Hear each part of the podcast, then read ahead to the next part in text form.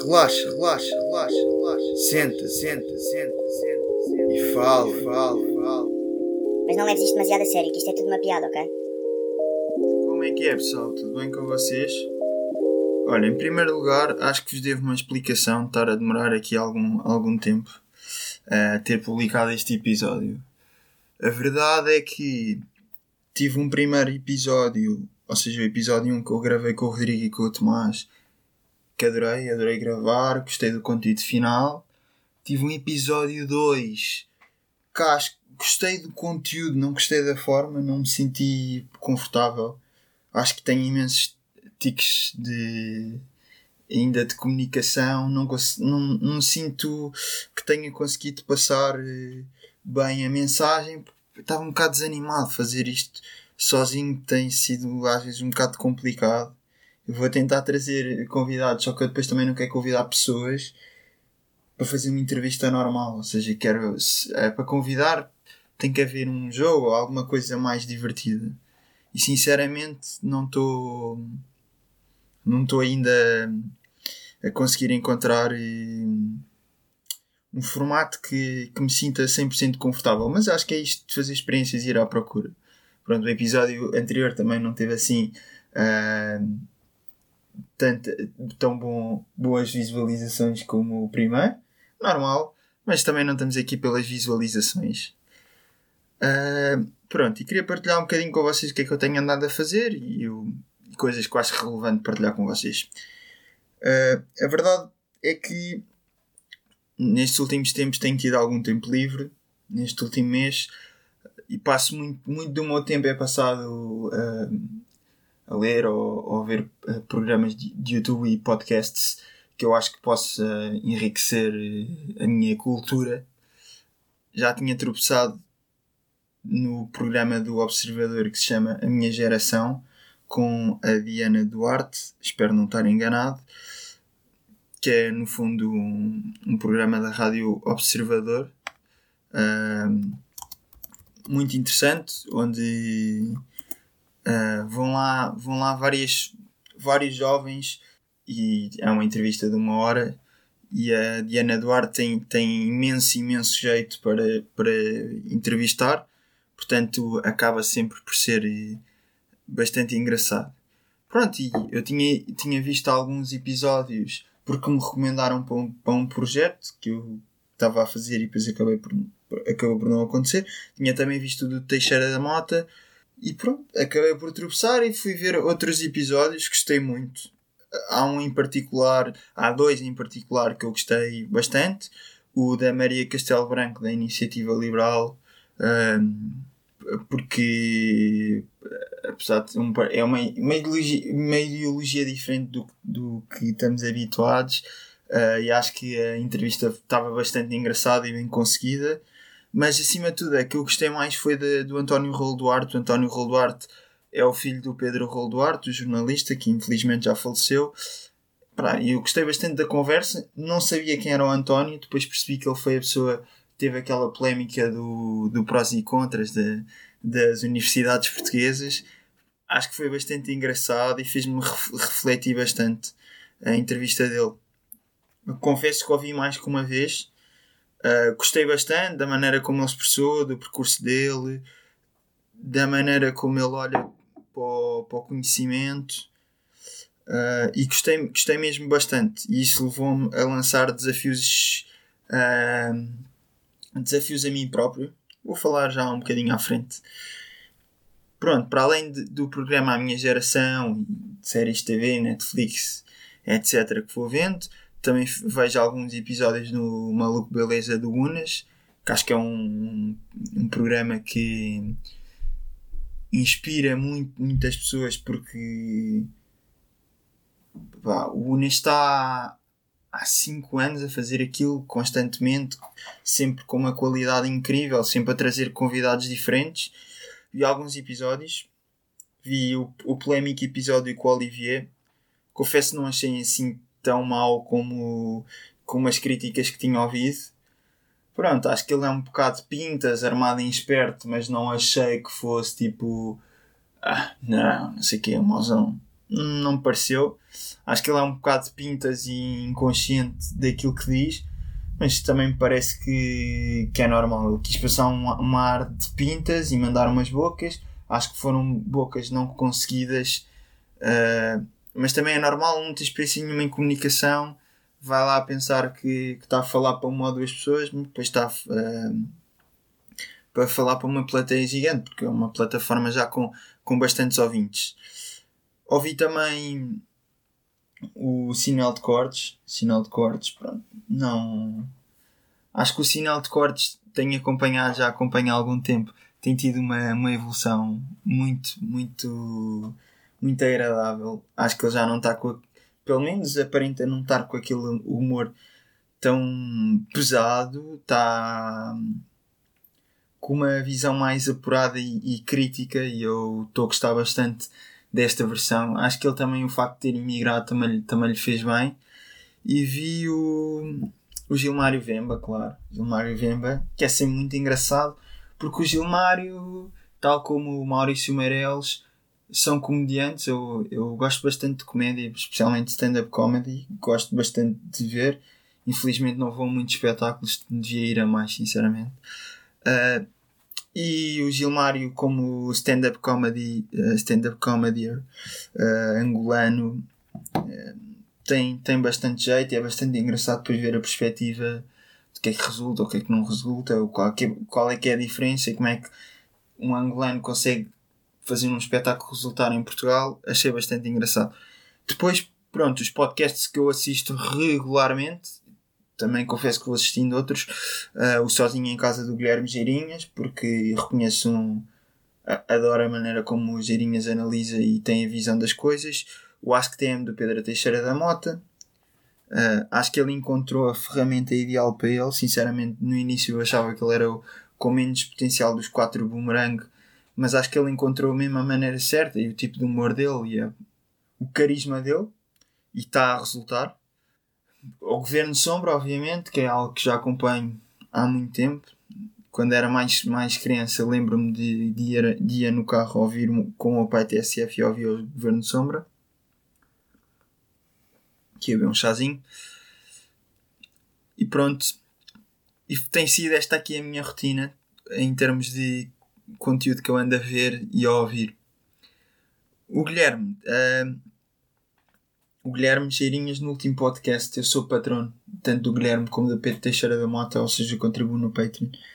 E quem, tem, quem tiver condições, se gostam do trabalho de alguém, contribuam. Não, acho que temos que ser mais abertos uns para os outros e muitas vezes trazem conteúdo tão bom. Há, há tantas pessoas que produzem conteúdo tão bom que acho que dar um euro por mês não, não custa mesmo nada se tivermos essa possibilidade.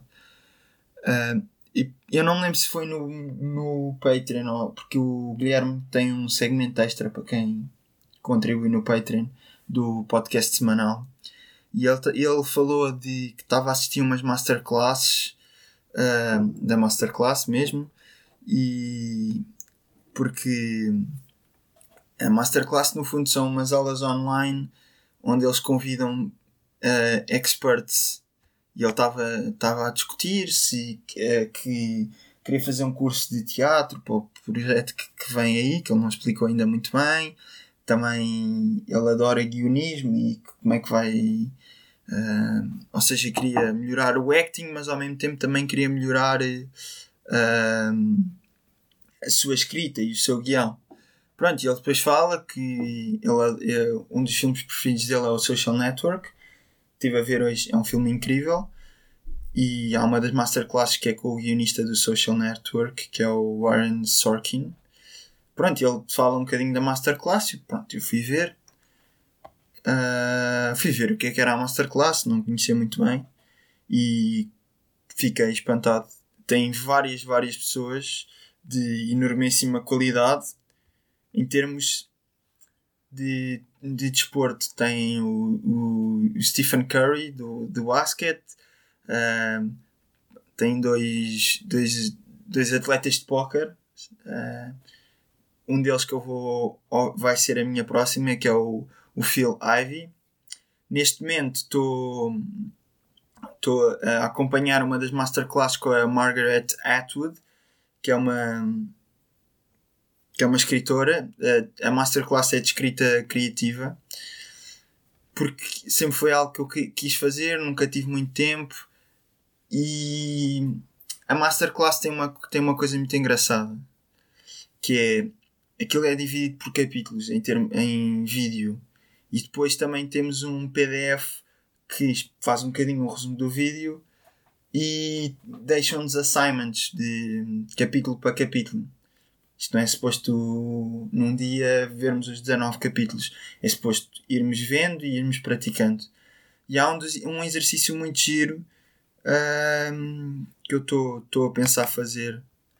Que eu estou a pensar fazer mais, mais. com mais regularidade. Pronto, ela diz que devia escrever todo, todos os dias, nem que fosse 10 minutos. Uh, ou ou por, ou por palavras ou por tempo, mas criar a rotina. Uh, e depois há um dos assignments que basicamente nós temos que escolher, escrever no nosso caderno 10 eventos para uma história, 10 personagens, pode ser uma personagem qualquer, e depois uh, 10 uh, contos, não necessariamente contos que já aconteceram, e depois pegar num, num conto e trazer uma das 10 personagens e um dos 10 eventos e mostrar tudo. Para quê? Para temos a, a, já a estrutura do, do conto.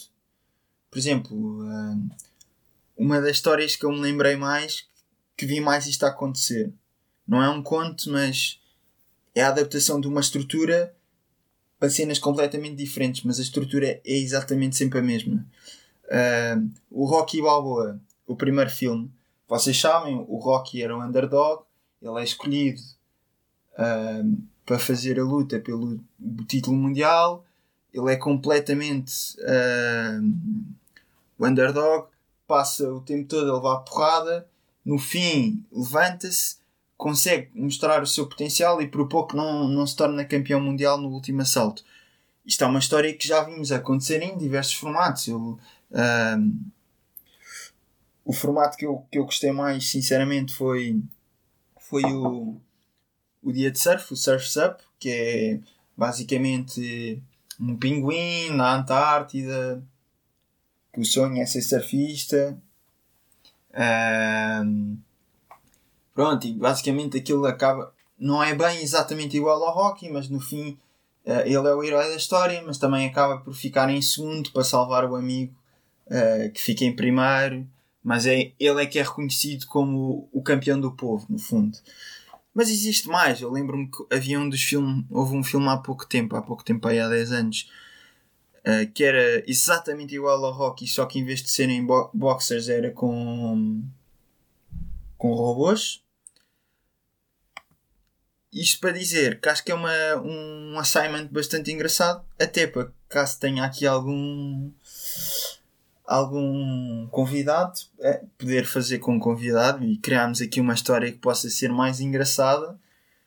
E posso, o que vos posso dizer é que vou tentar de vez em quando cumprir este assignment, ou seja, ir fazendo um conto ao outro para ganhar aqui algum ritmo de escrita e quando tiver alguma coisa minimamente apresentável, não, vou, vou-vos apresentar aqui no pod.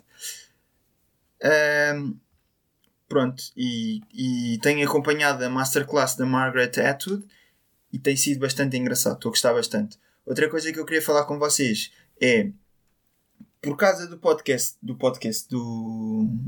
Sim, é um podcast da minha geração, da entrevista da Diana Duarte ao António Rolo Duarte, decidi uma. Pronto, ele, ele explica lá todo o seu percurso escolar. Ele fez o décimo primeiro e o décimo segundo, se não estou em erro, na Austrália. Foi para Manchester fazer eh, o curso de Ciência Política. Mestrou-se em Oxford ou Cambridge, não tenho certeza. Agora estou. Se calhar estão a meter os pés pelas mãos. Uh, e eu decidi para mim. Eu lia imenso quando era miúdo e desde que entrei na faculdade comecei a perder, perder esse hábito e decidi para mim que a partir de agora vou tentar todas as semanas ler um livro. Acho que deitava, eu muitas vezes deito na cama e fico a jogar jogos no telemóvel ou a ver in, in, infini, infini, não é infinitas, mas bastantes vezes os feeds do, das redes sociais, do Instagram, do Facebook, notícias de futebol que já, que já tinha visto e sinceramente acho que ando a perder muito esse hábito de ler e é uma coisa que eu quero recuperar e vou, vou me esforçar para recuperar.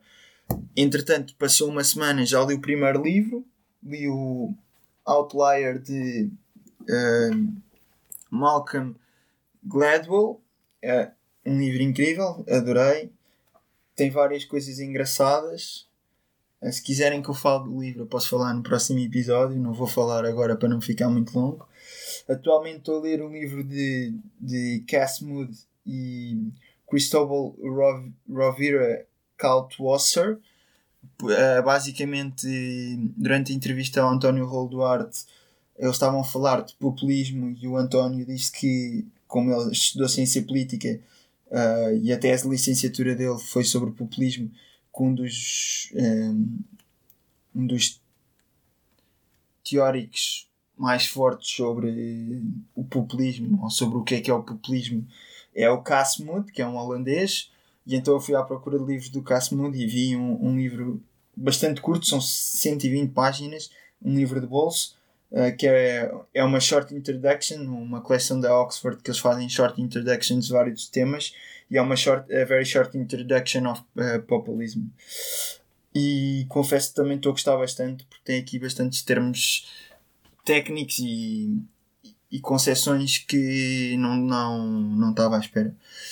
Conto acabar o livro em breve, não, não vai demorar mais um ou dois dias, ou seja, vou, estou a conseguir cumprir o ritmo e então vou ler sim outro livro uh, que veio da mesma entrevista. O primeiro, o Outlier, não teve nada a ver, mas que eu, fiquei muito comovido, que é o último livro de Pedro Rolo Duarte, que foi acabado de escrever por, uh, pelo António, que é o filho, uh, que, que se chama Não Respiro.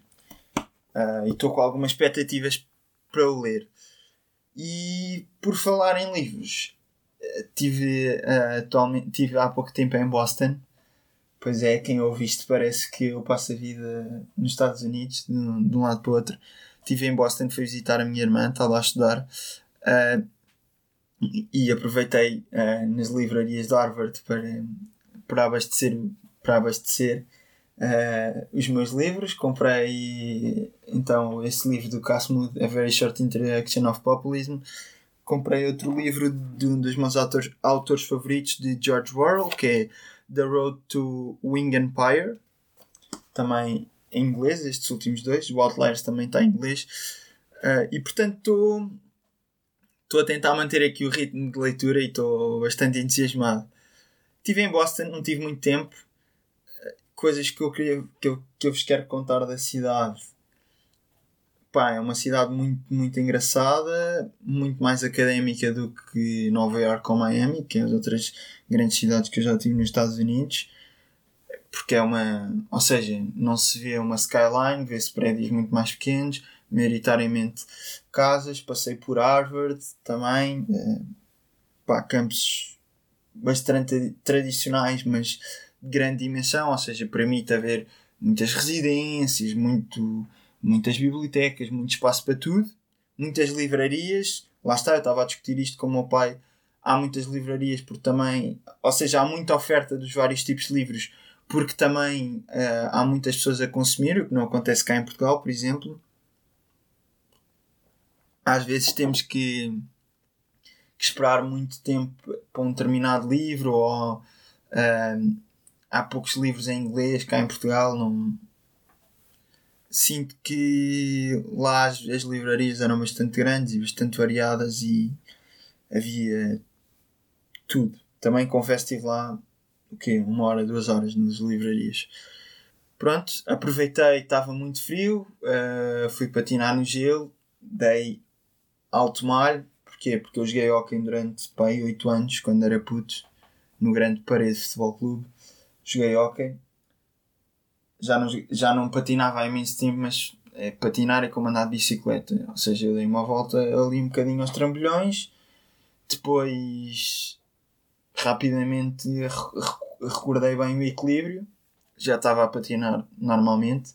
Claro que não tão bem quanto patinava todos os dias, já estava a patinar com alguma com alguma vontade. Pronto, e lá no fim já estava armado em campeão, então o que é que eu decidi fazer? Bem, vou fingir que está ali um guarda-redes e vou para o golo e vou fazer uma pirueta e depois mando o, o golo imaginário. O que é que acontece? Estou a fazer a pirueta, pimba, vou ao chão, com o joelho diretamente. O gelo também dói bastante, portanto estou uma beca magoado do joelho. Mas foi uma experiência gira, uh, adorei patinar e já não patinava há muito tempo e, e tinha algumas saudades. Outra coisa que fui ver é Boston pela terceira vez, que adoro sempre, a terceira vez que eu fui ver o Blue Man Group, que é um, um espetáculo bastante engraçado, que digo se tiverem a oportunidade vão ver, Blue Man Group. Uh, já tinha ido ver uma vez em Boston, foi a segunda vez, mas vale sempre a pena, é um espetáculo super animado, há uma enorme interação com o público e eles não falam e é muito, muito giro. Se puderem, vão ver. Eles, eles vêm em Portugal em breve, portanto, se tiverem a oportunidade de os ir ver, vão ver. E por fim, não queria deixar de falar sobre o tópico, o grande tópico, não, vou, não é a eutanásia, é o Marega, como é óbvio. E queria falar do Marega porque, para os que não sabem, eu faço parte da organização de, um, de uma equipa que atualmente milita na terceira divisão distrital de Lisboa de futebol, distrital de futebol. E somos uma equipa da faculdade, a equipa da nova SBE, constituída apenas por alunos e antigos alunos, poucos antigos alunos, mas alguns. E no fundo, queria falar disto porquê? Porque eu acompanhei o caso Marenga com outros olhos que o ano passado não acompanharia. Isto foi nosso, é o nosso primeiro ano, estamos, estamos a jogar e basicamente o que eu acho é que o que eu tenho sentido na, na Distrital e nos, nos campeonatos amadores é uma falta de educação e formação de um pouco generalizada. Um, sinto que que fa faz muito mais falta uh, haver, haver uh, formação dos atletas, de, do respeito, do desporto. Nós estamos lá, maioritariamente nós, maioritariamente não, nós somos alunos e antigos alunos, a, a malta da organização, pronto, equipa técnica nem todos são da nova, mas uh, muita gente é. Nós não estamos lá porque o nosso sonho é, é ser uh, extremo direito de uma equipa de futebol profissional, não, nós estamos lá porque gostamos de futebol, cada um contribui à sua maneira e de forma a poder uh, dar maior competitividade à equipa e podemos continuar a fazer aquilo que gostamos, que é jogar futebol ou fazer parte do mundo de futebol. E, e fazemos sempre de uma forma feliz, porque o, o importante para nós é estarmos ali, obviamente queremos ganhar sempre, mas estarmos ali de uma forma em que para nós seja um prazer, porque o futebol tem que ser um prazer. E hoje em dia, para muito, muitos, um, um, o futebol tornou-se muito uma, uma indústria. O futebol tornou-se muito uma indústria. O futebol é uma indústria, mas para muita gente, para pais, especialmente, isto é o que me aflige mais. O futebol é é o bilhete dourado. É, é o bilhete da lotaria. Ou seja, um filho que se ingre e que seja um jogador de primeira divisão está tá pago. E, e isso, isso está errado. É, faz, cria-se uma enorme pressão sobre os miúdos, cria-se uma enorme pressão. Os pais fazem um cerco gigante a, a treinadores, árbitros, etc. Existe um ambiente no futebol muito eh, pressionado, um ambiente claramente de pouca educação, porque acima de tudo há falta de, de apoio. O futebol, como é um desporto muito, muito competitivo, muitas vezes, infelizmente, os atletas têm que optar de continuar a estudar ou dedicarem-se ao futebol e às vezes com base muito precocemente, ou seja, Uh, e nem todos vão se ingrar. E isso é mau. Devia, devia ser feitas as condições certas e dar o apoio certo uh, psicológico e motivacional aos atletas. Nós tentamos, de certa forma, com os recursos que temos, fazer isso. E eu queria contar-vos um episódio que é, que é algo, para mim foi o mais curioso, que é, nós estamos numa divisão uh, de séniores, mas temos uma equipa B, que é o Linda Velha B, que no fundo é a equipa que faz a transição dos júniores para os séniores do Linda Velha.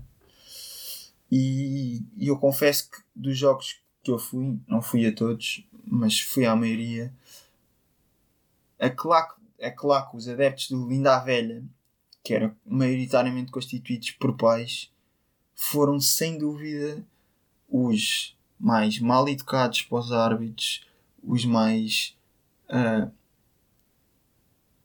arrogantes, pressionantes. E eu fiquei espantado porque, quer dizer, estamos a... isto é futebol, isto tem de ser uma, uma paixão. As pessoas não, não temos aqui, ok, nós somos rivais dentro de campo e acreditem, eu não gosto de perder nem feijões, mas não, não, fa... eu não vou, não vou bater num árbitro ou bater num jogador ou bater num adepto por causa de um jogo de futebol. Por amor de Deus, temos que tem que haver aqui compreensão e coerência.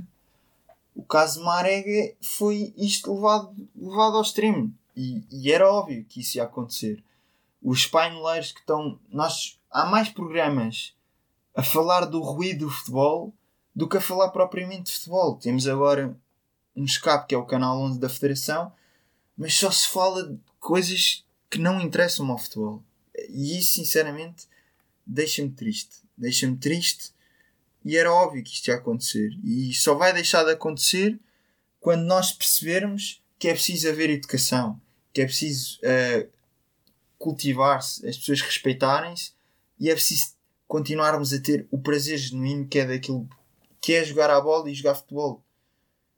É isso o grande prazer que, que, que nos, deve, que nos deve dar ao ir a um, um, um jogo de futebol, seja como jogador, como, como atleta, como treinador, como dirigente ou como adepto. Nós temos que ir para um jogo de futebol com prazer, ver as coisas, ver, ver o espetáculo que é o desporto e respeitarmos a todos, porque no fundo eu sou um adepto do Sporting, mas tenho imensos amigos do Benfica e do Porto e não vou não vão deixar de ser meus amigos por serem do Benfica ou do Porto e eles não são piores pessoas por serem do Benfica ou do Porto, por muito que o que, que, o que aconteça nos clubes deles, tal como eu não sou pior pessoa ou não sou violento pelo que aconteça no Sporting. Nós somos dos clubes, temos a, a nossa identidade, temos o nosso amor e a nossa emoção pelos clubes, mas temos que respeitar o desporto, enaltecer e cultivar um bom espírito. E esta é a minha reflexão sobre o caso Marenga. O caso Marenga, mais do que um, um caso de racismo, que é, obviamente que é, é um caso de falta de cultura desportiva e acho que é o que está errado na nossa sociedade. Pronto, é isto. Não vos quero amassar mais. Acho que este episódio já foi longo, mas sinceramente gostei, gostei senti-me mais à vontade. Acho que trouxe melhor conteúdo. Tentei ser mais fluido a falar com vocês. E é isso. Vemo-nos para a próxima. Relaxa, relaxa, relaxa, relaxa. Senta, senta, senta, senta, senta. E fala, fala, fala. Mas não leves isto demasiado a sério, que isto é tudo uma piada, ok?